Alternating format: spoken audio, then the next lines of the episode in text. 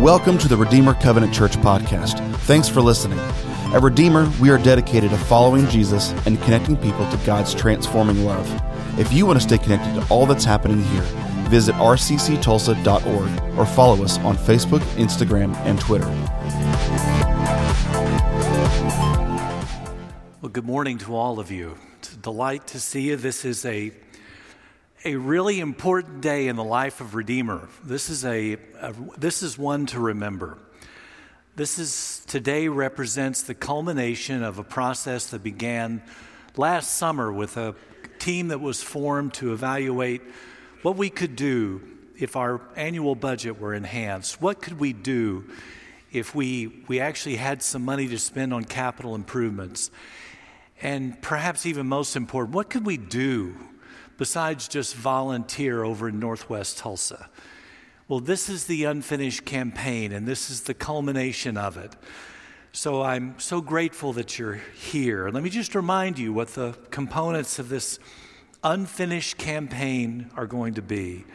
First of all, our first goal was the spiritual commitment of the whole church to consider their generosity before God to involve all of us in a process of generosity.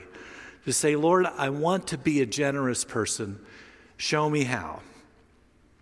And the second thing was two years of commitments. This is what's called a one fund approach. Two years of commitments to our operating budget. To see that grow so our ministry can do more for the community and for people around the world. The third part of this was the refurbishment of our facility, including um, better disability access, more space, improved space for children's ministry, safety improvements for our children, sanctuary enhancements. We have a list of things that, depending on how we do, we'll prioritize those things and we'll get some improvements in the church. And then the fourth piece was this amazing, significant missions gift to the hub.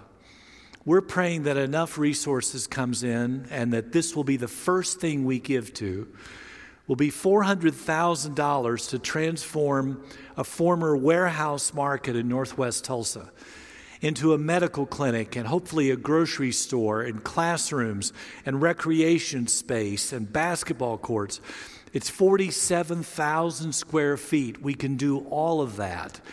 If we do well in this campaign, we will be giving them from the first fruits of our efforts here today. This is a ministry that we're going to latch onto and see God do some wonderful, wonderful things through it. If this is the first time you've ever been, you picked an odd Sunday to come. So that's okay. We're really glad you're here. And at the end of this service, I'm going to call for a response. And we'll have a time of quiet and prayer. And people will, some people still be deciding their commitments to this process. And I'm going to ask them just as they're ready to come up and put their, their responses, their commitment cards in these baskets. If you're a visitor, would you just pray for us? Just pray for our church. If you have a home church, just pray for your church but just pray for an outpouring of blessing from God's people here and around the world because God has a lot of things He wants to do in our world. So before we go any further, let's look at 2 Corinthians chapter 9 verses 6 through 15. The words will appear on the screens or you're welcome to find a Bible underneath your chair. 2 Corinthians chapter 9 6 through 15. Out of this flow what I believe are three very specific, very clear perspectives from God about how we're to give. Remember this whoever sows sparingly will also reap sparingly, and whoever sows generously will also reap generously.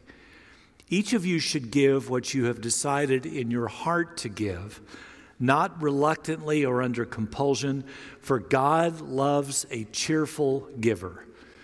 And God is able to bless you abundantly, so that in all things, at all times, having all that you need, you will abound in every good work. As it is written, They have freely scattered their gifts to the poor, their righteousness endures forever. Now, he who supplies seed to the sower, this is Paul's further explanation. Now, he who supplies seed to the sower and bread for food will also supply and increase your store of seed and will enlarge the harvest of your righteousness. You will be enriched in every way so that you can be generous on every occasion. And through us, your generosity will result in thanksgiving to God. This service that you perform is not only supplying the needs of the Lord's people, but is also overflowing in many expressions of thanks to God. Because of the service by which you have proved yourselves, others will praise God for the obedience that accompanies your confession in the gospel of Christ, and for your generosity in sharing with them and with everyone else. And in their prayers for you, their hearts will go out to you because of the surpassing grace God has given you. Thanks be to God for this indescribable gift. The background of this text is this between about AD 40 and around AD 50, in Judea, the part of what you picture a map of modern day Israel or biblical Israel, from Jerusalem, including Jerusalem and south, for about 10 years there was a severe famine in the land, a really severe famine in the land. And so earlier in Corinthians, Paul had already made an appeal to the Macedonian Christians, Macedonia being a part of modern day Greece, they didn't have a famine, they were doing well. Paul made an appeal to the Macedonian Christians to contribute to the needs of the Christians who were in Jerusalem and in the southern parts of Israel. Paul, Paul appealed to those Macedonian Christians to be particularly generous to those folks. And so now in 2 Corinthians chapter 9, he makes his appeal again, but most of this is a thank you note. Most of this is a thank you note to the people of God who lived in Macedonia, who had previously given to the Christians in Jerusalem. And he reminded them of three principles of giving.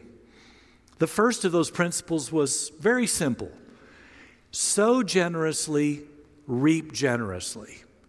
Sow sparingly, reap sparingly. Nothing could be more clear and, frankly, easy to understand than that basic principle. If anybody here's ever been a farmer, or if you've ever planted a garden, or if you've ever just planted some flower seeds somewhere in your yard, you know that if you sow a lot of seeds, you will get a lot of crop. And if you don't sow very many seeds, you're not going to get much of a crop. It's just a principle, it's an axiom, it's just the way the world works. It's easy to understand. But here's the problem, and this is what Paul, I think, was addressing here. While it's an easy principle to understand, there is something about human beings that just wants to be, let me just use the word cheap. That's me. I'd love to tell you, I, it would thrill me to be able to tell you, I am naturally wired to be a very generous person. I'm not. Now, over 50 years of, well, 45 years of being a Christian, I'm, I think I'm at the place where I'm a pretty generous person. But it took me a while to get to that point. My wife, Laurie, by the way, has a biblical gift of giving. In Ephesians and in Corinthians, there are gift lists of all the different gifts that God gives to us when we become followers of Jesus. They're divine gifts of the Holy Spirit to help empower the church and us to live our lives effectively. I just I didn't get the gift of giving. Didn't it didn't happen for me. And maybe it didn't happen for you.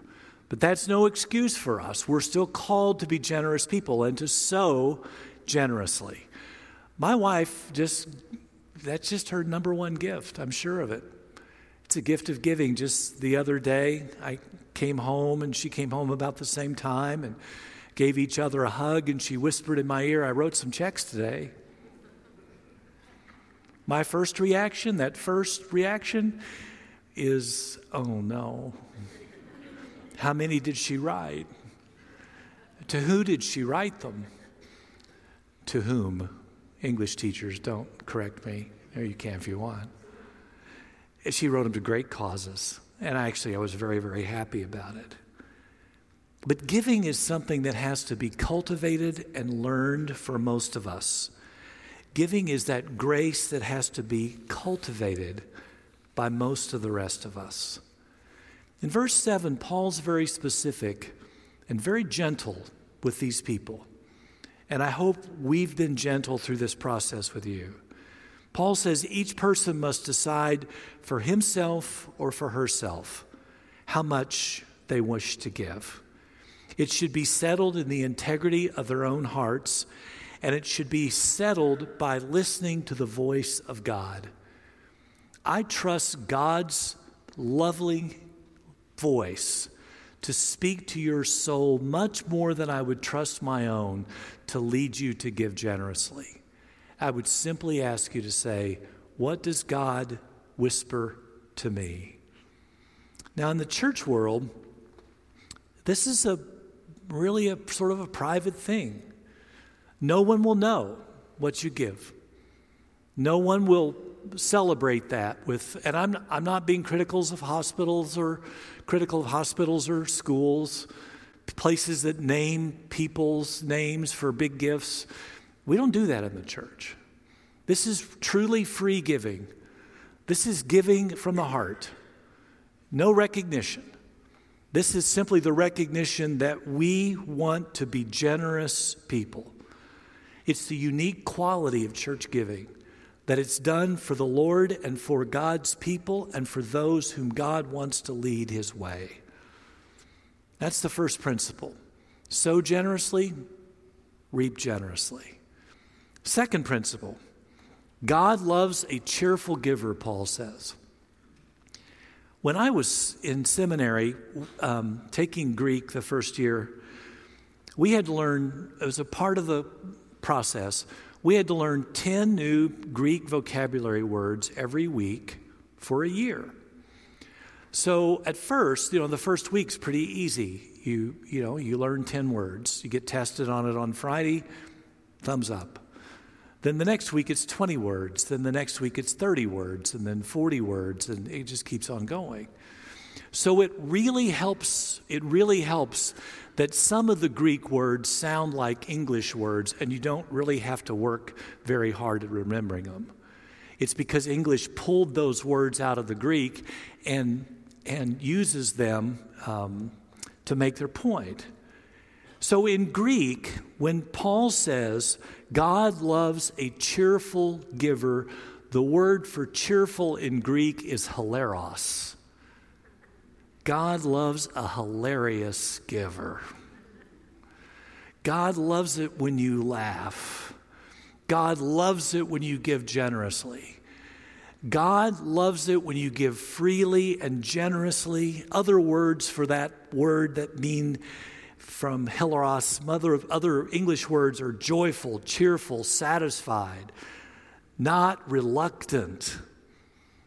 That's the kind of giving. Back in 2 Corinthians 8 4, when Paul was making his appeal to the Macedonian churches and to the Macedonian Christians, he put it this way, which is really quite amazing. He says, I plead you, not I, you, the Macedonians, pleaded with me for the privilege of sharing in the service of the needs of the poor in Jerusalem. He didn't plead with them, they pleaded with him. What can we give and how can we do it? That's how Paul would define biblical giving. The third principle is this giving creates thanksgiving. Giving creates thanksgiving. Now, I'll be the first to tell you, and I want to be the first to tell you this morning giving does not, being generous, giving abundantly, whatever, giving does not necessarily mean you're going to get some equivalent or even better material gain. There are plenty of Christian teachers who teach that. I don't think they're right. But I will say this giving just might increase your life, your sense of joy, and it might increase your material gain. But there is no guarantee. We're not offering a money back guarantee that if you give, you're going to get more money back. We're simply saying God will bless your life with a sense and feeling of thanksgiving, of gratitude, of trust, of gratefulness. That, those things inevitably follow heartfelt giving. See, our problem is we've got one foot in two kingdoms. If you're a follower of Christ, you still have a foot in this world because we live here. If you're a follower of Christ, you've also got a, full, a foot in the kingdom of God because that's, that's also our home.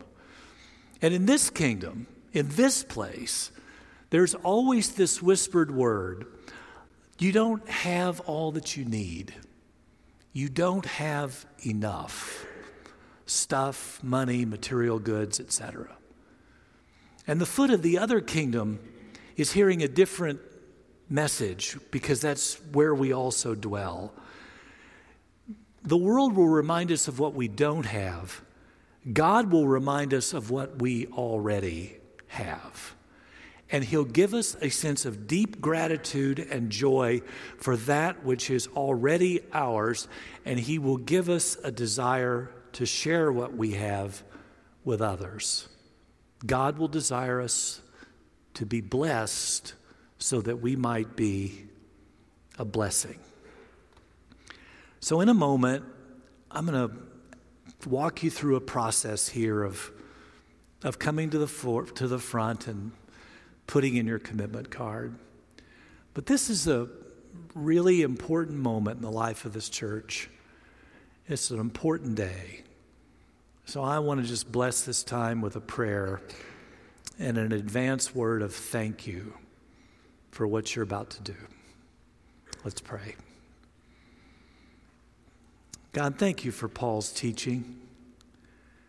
Thank you that in this is, is reality. It's not, a, it's not a manipulative effort, it's just straight teaching about how things work. That sowing seeds of generosity reaps a harvest. It reaps a harvest, reaps a harvest of all kinds of things and all of them good. God, we thank you for your work in the life of this church for a little better than 30 years.